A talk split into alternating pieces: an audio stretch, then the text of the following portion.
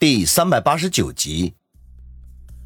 与此同时，一颗子弹从门口处飞向李飞，可惜角度偏差的较大，仅仅射中了他的胳膊。李飞痛的大叫一声，身子一缩，又跳回到了暗门里面。接着就是一阵杂乱无章的脚步声飞速远去。想跑！王宇丢下胸口还咕咕冒血的钟晓光，就要跳进去追，可是却被人一把拉住。王宇，你不要命啦！王宇扭头，只见叶小楠面无血色的看着他。原来刚才打中李飞的那一枪是叶小楠开的。你怎么跟过来了？王宇只感觉眼前金星四射，视线渐渐的模糊起来，脑袋里一阵阵的轰鸣声。哼，你在走廊里流了那么多血，想找到你并不难。叶小楠哼了一声，看来我的运气还不错。叶锦华，谢谢你。谢谢你出手。此时李飞已经逃走了，王宇紧绷的神经一松，之前支撑他的那股劲头飞快的消失，他整个人都虚脱了，如同泄了气的皮球。话还没说完，直接晕倒在了叶小楠的怀里。王宇，王宇！叶小楠使劲的摇晃了王宇，见他呼吸微弱，身体渐渐变冷，心里头一阵的难过。紧紧的抱住了他的身子，哇的一声就哭了出来。王宇，你不要死啊！人家，人家心好疼啊！小叶，别哭了，人还没死呢，赶紧送上地面抢救吧。这时候。尾随而来的几名警察已经赶到，其中一个年岁较大的拍拍叶小楠的肩头，说道：“啊，还没死？”叶小楠泪眼婆娑的抬起头，眼中闪过一丝希望的亮光来。华清池外灯火通明，警察把两侧的通道全部封锁。袁康和卢峰从里面走了出来，脸色凝重，他们身后跟着很多人。其中一部分呢是女警，正护着五六个面无血色、惊吓过度的女人；另外一些则是全副武装的武警，押解着一个身穿唐装的中年人，快步的奔向门口处的一辆警车。老袁呢？里面情况咋样？罗景泰见他们出来，赶紧迎上去询问。发现并没有王宇和叶小楠的影子，心头不禁突的一跳。王宇呢？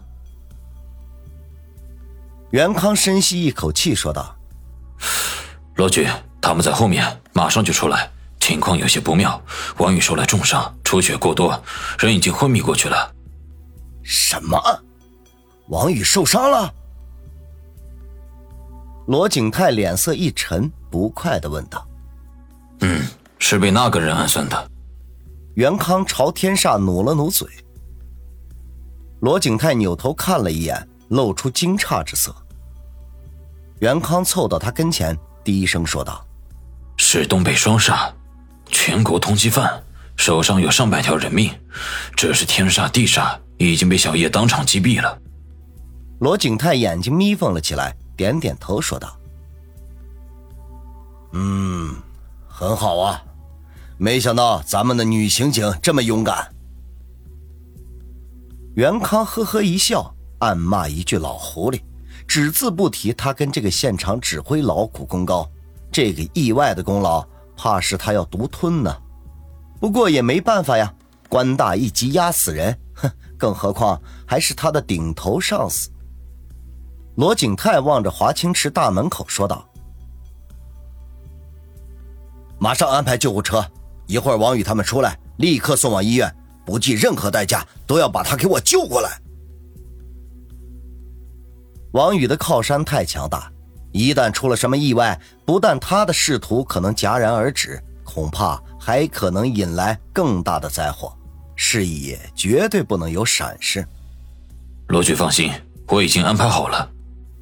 袁康虽不知道王宇的真正底细，可是想到梁国俊对他的重视，再加上罗景泰如此的紧张，也知道这个人不能有意外，所以从地下上来的时候就立即叫人联系医院方面。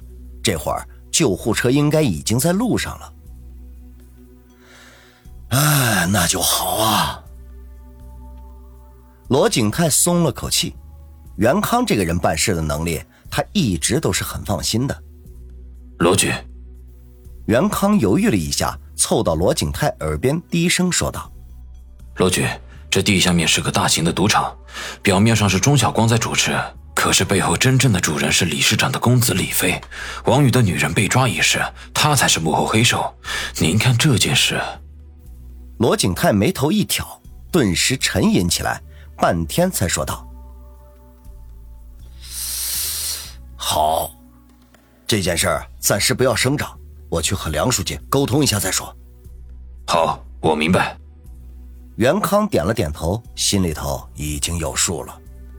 这时候，华清池的大门被人从里边推开，只见两个民警用担架抬着王宇快速的跑了出来，叶小楠跟在旁边，双眼红肿，满脸的泪水。罗景泰和袁康当即过去，后者沉声的问道：“叶小楠，王宇情况怎么样？”他昏过去了，好像连呼吸都没有了。叶小楠急得直跺脚。刚才在地下的时候，王宇还有些呼吸，可是折腾了半天上来之后，就一点都没有了。袁康毕竟是老警察，经验无比的丰富，就赶紧在王宇的鼻子下试了一下。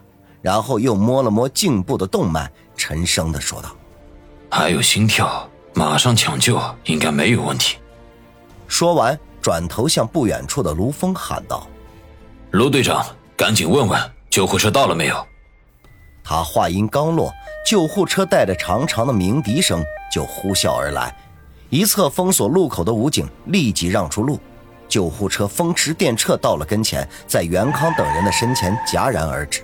看得出来，司机的师傅技术一流。车门打开，一个医生模样的人先跳了下来，来不及和大家打招呼，就立即吩咐后面跟下来的护士做准备，要他就地施救。另外一边，王宇的女人们刚刚被送进一辆中巴里，还没等坐稳，就看见王宇被人用担架抬了出来。方心第一个冲下了中巴，跌跌撞撞地跑向了门口。其他人也跟着慌了神，不顾几名女警的阻拦，冲下车去。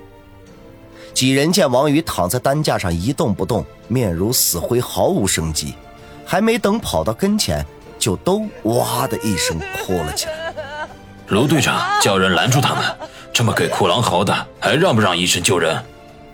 袁康脸色一沉，立即大声的说道：“是。”卢峰赶紧带几个人过去。拦住冲过来的方心等人，我求求你们了，让我们进去看看王宇吧。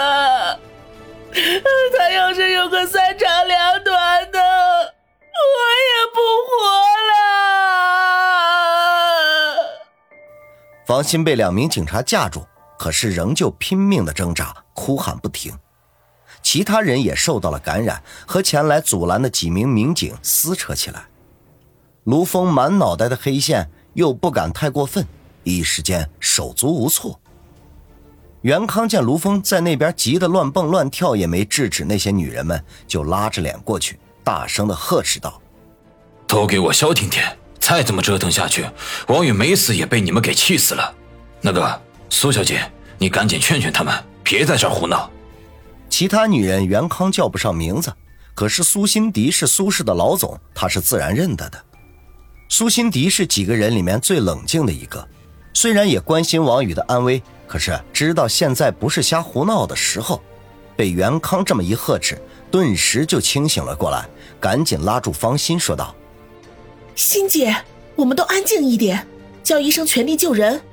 王宇福大命大，不会有事的。”欣迪，你说，你说他要是就这么走了？我们可怎